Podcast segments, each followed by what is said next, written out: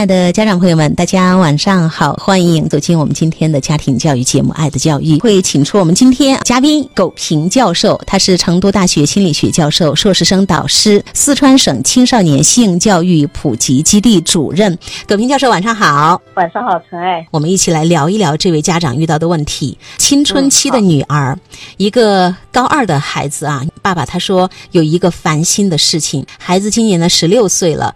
从小，女儿跟爸爸的关系就比较亲近。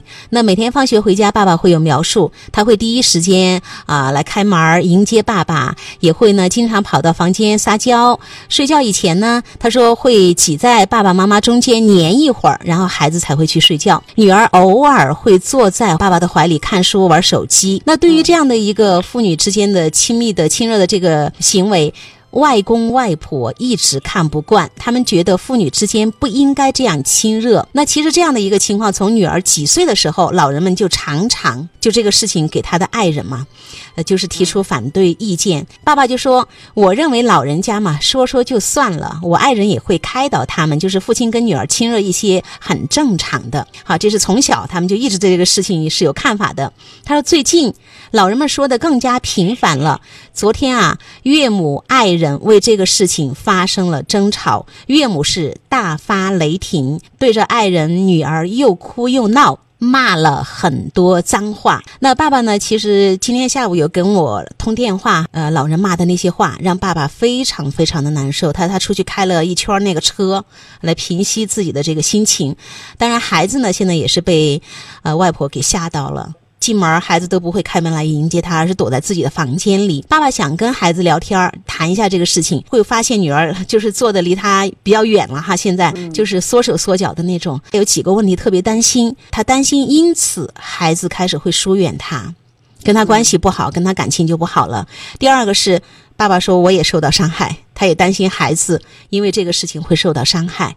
另外，这个事情该怎么办？老人骂他跟女儿的那些脏话，他想到就特别的恶心。然后呢，他也跟爱人就是聊了聊，希望就是看这个老人嘛，五十年代的人哈，就是观念差异这么大。他说又发生了这么激烈的一个冲突，所以呢，希望。”能不能让岳父岳母单独出去住？但是爱人觉得很为难，觉得这样子是不是不太好？爸爸现在就是有这么多的困惑啊。其实呢，刚才说到这些爸爸现在很难受啊，对，想到岳母骂他和骂女儿。这样一个过程呢，也都觉得很难受哈，也也有一些非常反感，这个是非常能够理解的。嗯，因为在爸爸的心目当中，自己的女儿就跟宝贝一样。对。然后呢，自己跟女儿之间的这种亲密的关系，让爸爸其实是十分享受的。但是他就是一种父女关系，而岳母这样骂的话，实际上是把他往另外一种关系上去渲染，这当然就亵渎了父亲心目当中这个。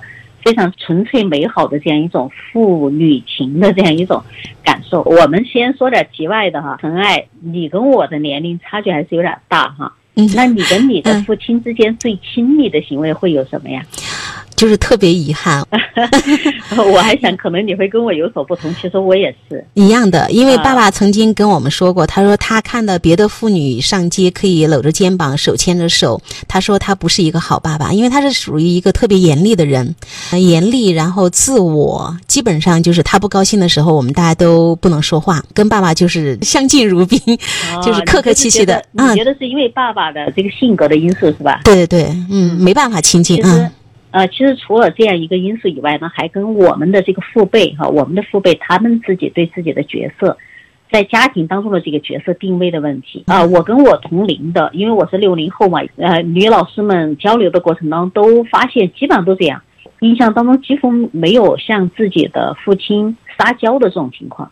没有，就是我们这一代人都不会撒娇，不要说跟父亲了，就跟自己的母亲也都很少有身体的接触，拽着对方的胳膊撒撒娇啊，搂搂着肩膀逛逛街啊，都很少。嗯，就说明我们这一代人的父母哈，他们的那种角色是很僵化的，他嗯把自己约束到一个那个父母的角色里面，所以一般说来也很少以。身体接触、肌肤之亲的方式来表达一种温情，这表达可能就是口头上的。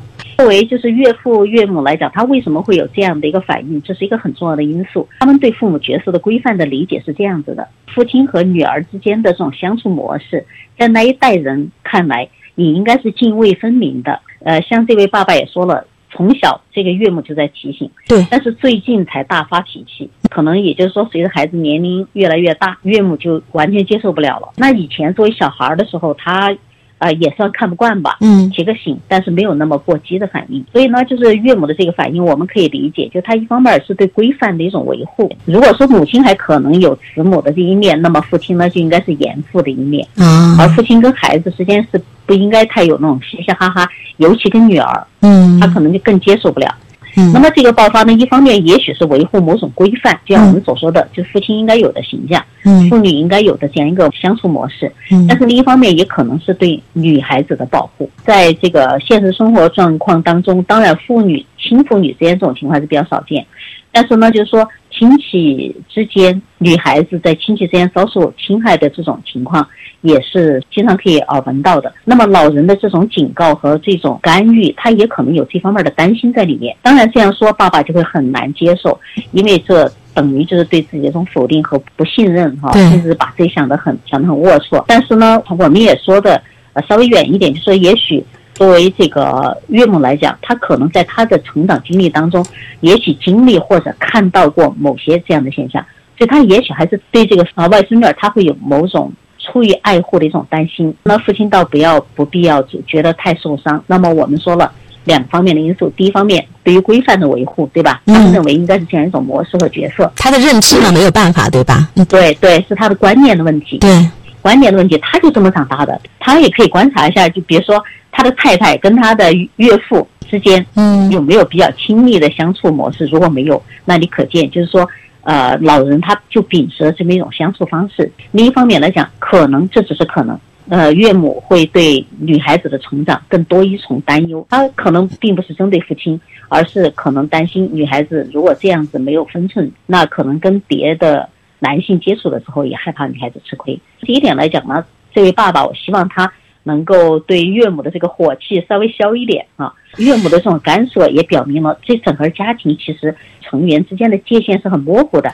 葛平教授讲的第二点就是爸爸要去稍微考虑一下，呃，老人的局限性，对吧？他们的那个就像爸爸说的代沟太宽太深了。局限性和出发点。你刚才说，其实那个就是可能老人心里，不管是他经历、看到、听到还是新闻，他心里有阴影，也有可能有创伤。就那个东西会让老人对自己的这个女婿跟这个外孙女儿之间的这个亲密的接触，哈，对，老人会有过激的反应嗯，更难接受，而且可能会有。